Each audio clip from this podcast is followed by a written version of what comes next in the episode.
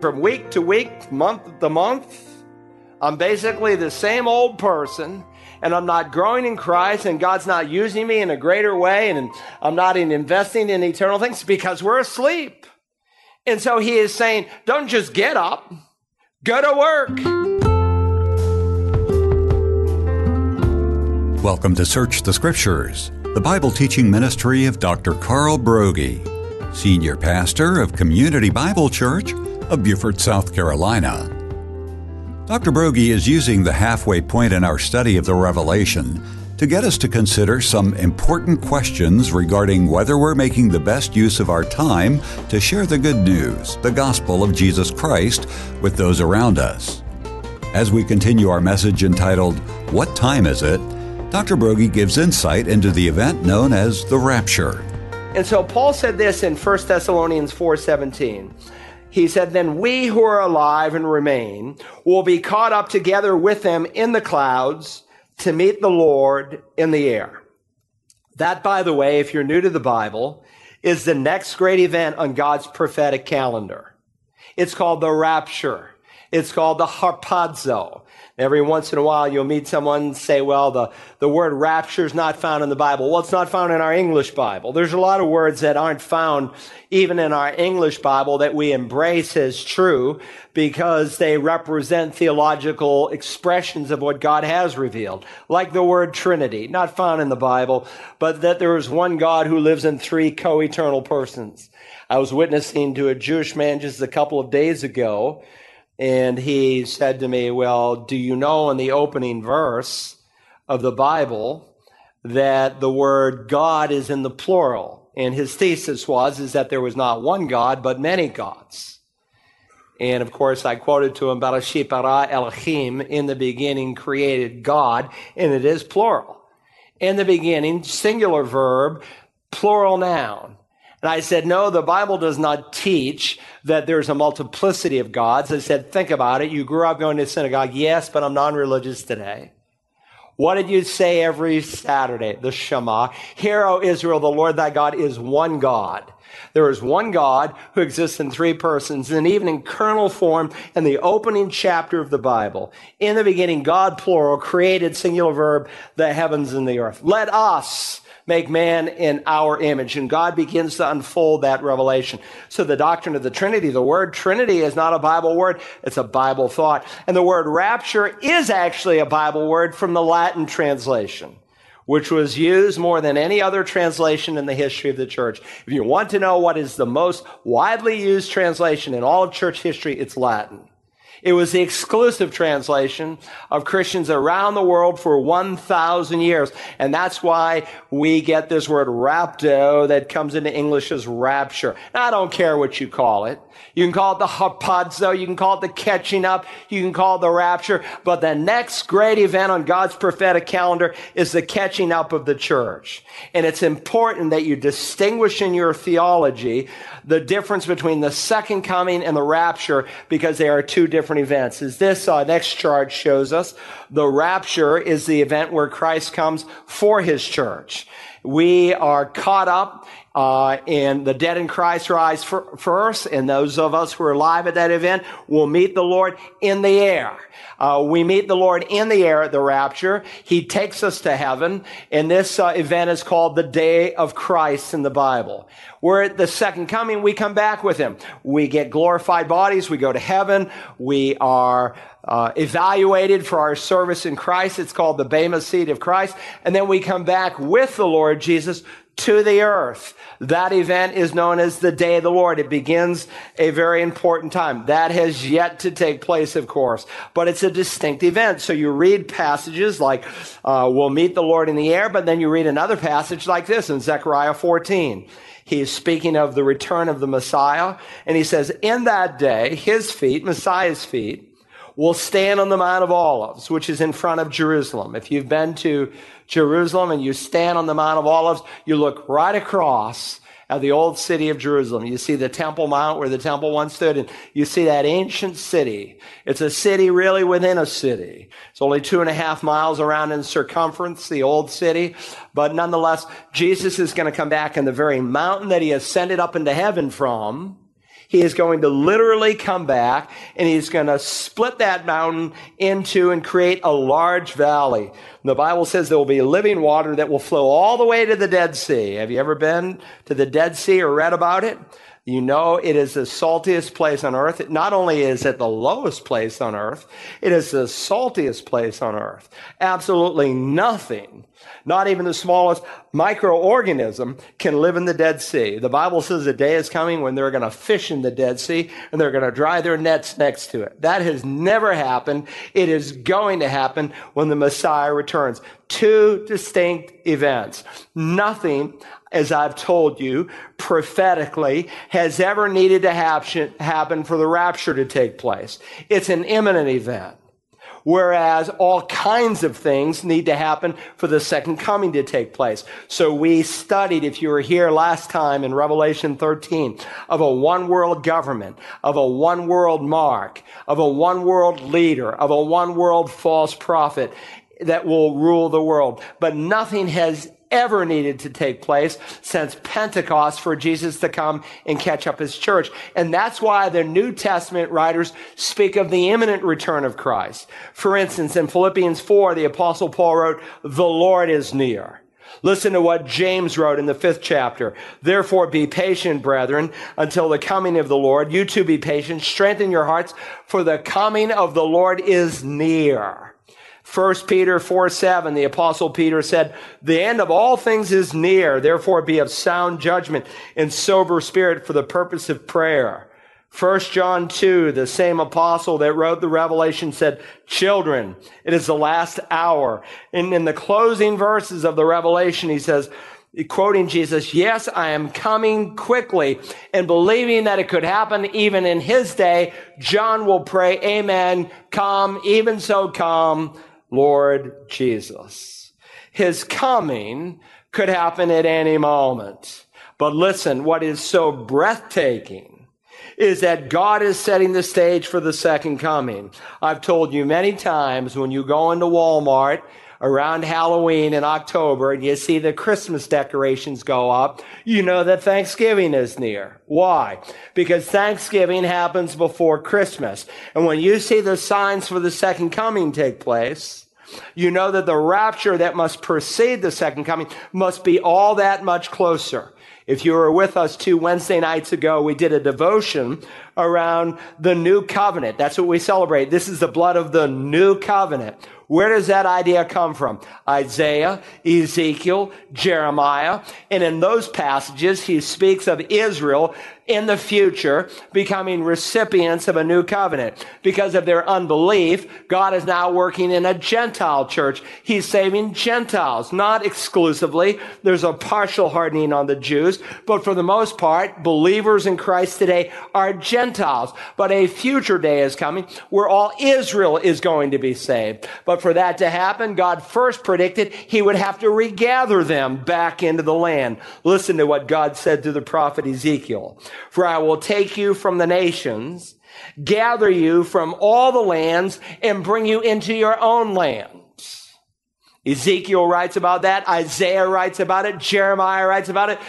Moses writes about it in Deuteronomy 30 that at the end of time, the end of time, not the last days, the end of time in the latter days, God would gather his people from the nations of the world and bring them back into the land of Israel. It's absolutely amazing that God is doing it. Who would have ever thought a hundred years ago that they would live to see that event literally fulfilled in their day? We are seeing it with our own eyes where in one day, God said they'd become a nation again in one day. And they did on May the 14th, 1948. Only 600,000 Jews in Israel at the time. Now 6.5 million Jews who have been gathered across the world. Who would have ever imagined that we would be living in what Jesus called the days of Noah, days of moral permissiveness, and the days of Lot, days of moral perversion, homosexuality. Friends, it is everywhere. And if you don't have eyes to see it, then you are blind and you don't understand how late it is on God's clock. Now, God's ways are not our ways. And certainly one day with the Lord is like a thousand years and a thousand years is one day. But listen, God said in his word that when you see these things take place, look up because your redemption is drawing near. We are living in a day when the rapture could break out at any moment. And so Jesus compares his return to heaven with a woman who's in labor. You know, when a woman's pregnant, she has all the signs, doesn't she? And there comes a point where she thinks when she goes to bed, maybe it could be tomorrow. Maybe it could be tonight and this new baby will come into the world. And my little baby will be able to say, This is my birthday. Well, listen, the signs of pregnancy are everywhere. And when the rapture of the church takes place, then the world will go into labor, the birth pangs that we've been studying in the Revelation. And things like we've not even seen yet will go in a full blown way. One day, someday will be the last day. And so Paul is saying here in verse 11, look at the time. Surely already your salvation is closer today than when you first believed. So don't waste your life as he's going to admonish us. Don't spend it in foolish temporal things. Wake up, capture the spiritual opportunity and invest in it because it is time to wake up. Secondly, not only is it time to wake up, it is time to get up. It is time to get up. You see, it's one thing to be awake with your eyes open in the bed. It's quite another thing to get up and get up out of that bed. Look at verse 12. The night is almost gone and the day is near. Therefore, let us lay aside the deeds of darkness and put on the armor of light. In other words, get up and go to work. It's one thing trying to wake up. It's quite another thing to get up and to go to work. And by the way, this is a common problem today amongst Christians. We come to church, we attend the adult Bible fellowship, maybe we uh, serve in some capacity, we, we, we worship corporately, and those are good things to do. But then when it's all over, you just yawn and you go right back to sleep. And nothing's really changed. And from week to week, month to month, I'm basically the same old person and I'm not growing in Christ and God's not using me in a greater way and I'm not investing in eternal things because we're asleep. And so he is saying, don't just get up, go to work. The night is almost gone and the day is near. Therefore, let us lay aside the deeds of darkness and put on the armor of life. He's saying, take off your pajamas.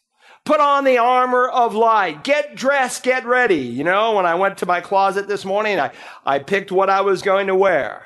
Now, what I wore today was different from what I wore last night when I got home and it was almost dark and the lawn hadn't been cut in about 10 days and I got out there and started cutting it but I didn't cut the lawn in my suit.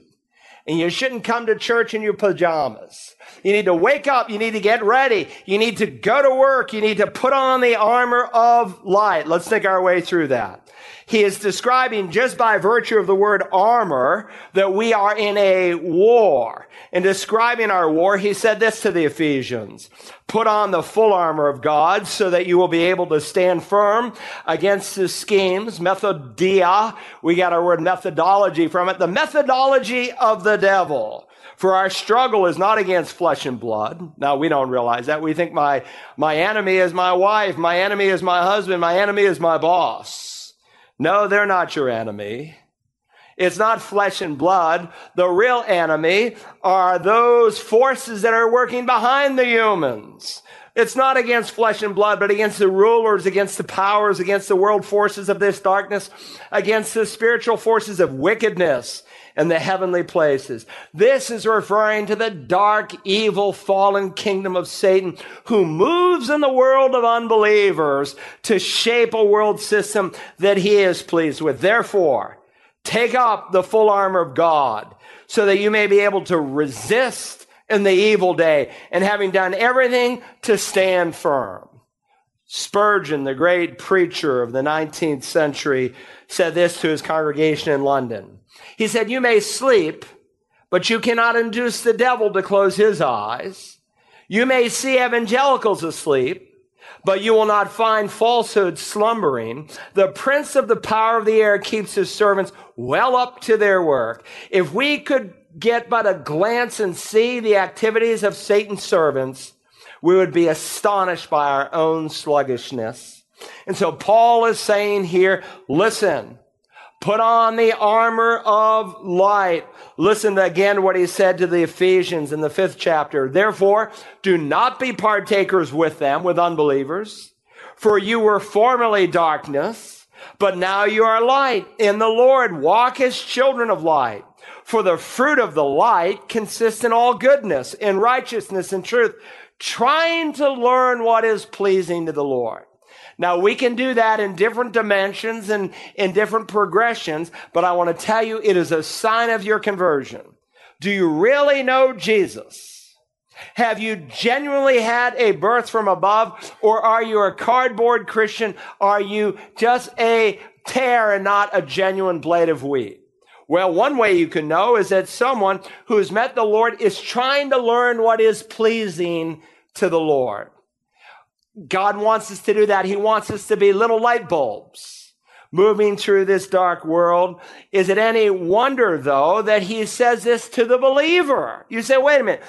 Why, why would he tell the believer to do this? Because the believer can be swept up through the uh, through the war of the enemy against his life. In Romans 13, 13, let us behave properly as in the day Listen, not in carousing and drunkenness, not in sexual promiscuity and sensuality, not in strife and jealousy. When you read a list like this, you say, why would Paul say this to the brethren? Why would he say this to Christians? Because there's not a person in this room, including myself, who could not fall into any of these things. And Paul is humble enough, even the great apostle, and I don't know of a greater Christian who's ever walked the earth than the apostle Paul, but he includes himself in the first person plural pronoun in verse 12. Let us, not let you, let us lay aside the deeds of darkness. Then here in verse 13, let us behave properly in the day. And the Christian who knows his Bible knows that if he ever reaches the point where they think, I am so strong in that area, it will never happen to me, then they have ignored the admonition of 1 Corinthians chapter 10. Therefore, let him who thinks he stand be careful, take heed that he does not fall. When you think that you are so strong that it could never happen to you, then you're tempting the devil to tempt you. Because the next verse says, and no temptation has overtaken you, but such as is common to man. And so what God wants us to do is he wants us to take the truth of the word and let it shine deep in our souls so that we can see really what we are by nature, but also what we can be by faith as we depend upon the spirit to be a changed person. So I'm not surprised what Paul says to the church at Colossae. Listen to these words from Colossians 3. But now you also put them all aside anger, wrath, malice, slander, and abusive speech from your mouth.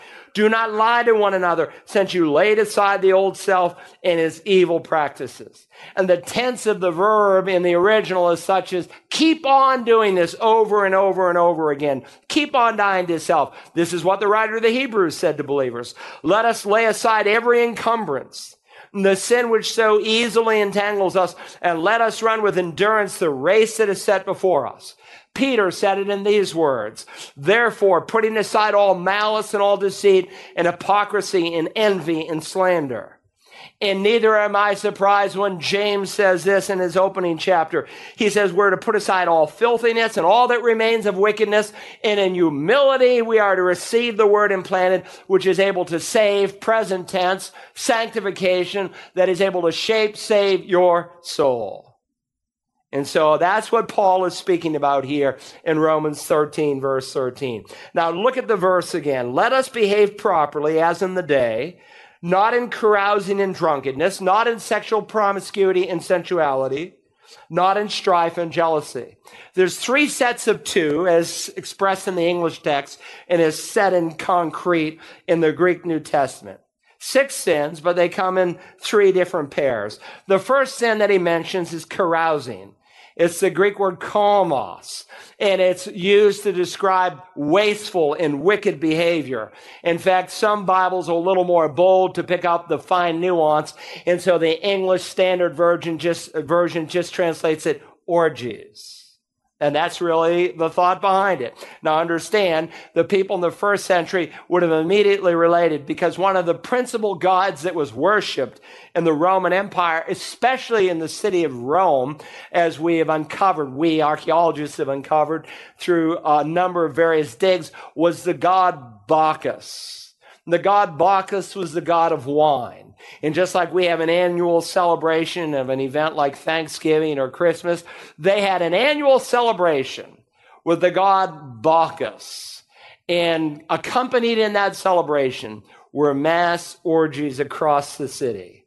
And so when Paul writes to this first century church in Rome, many of its members would know that they were saved from these wicked behaviors. And many today can relate. They can relate to that time in Las Vegas, to that time in Daytona Beach, to that time in the college dorm where they lived in wickedness. The second sin with carousing goes with it, and he mentions drunkenness, not in carousing and drunkenness.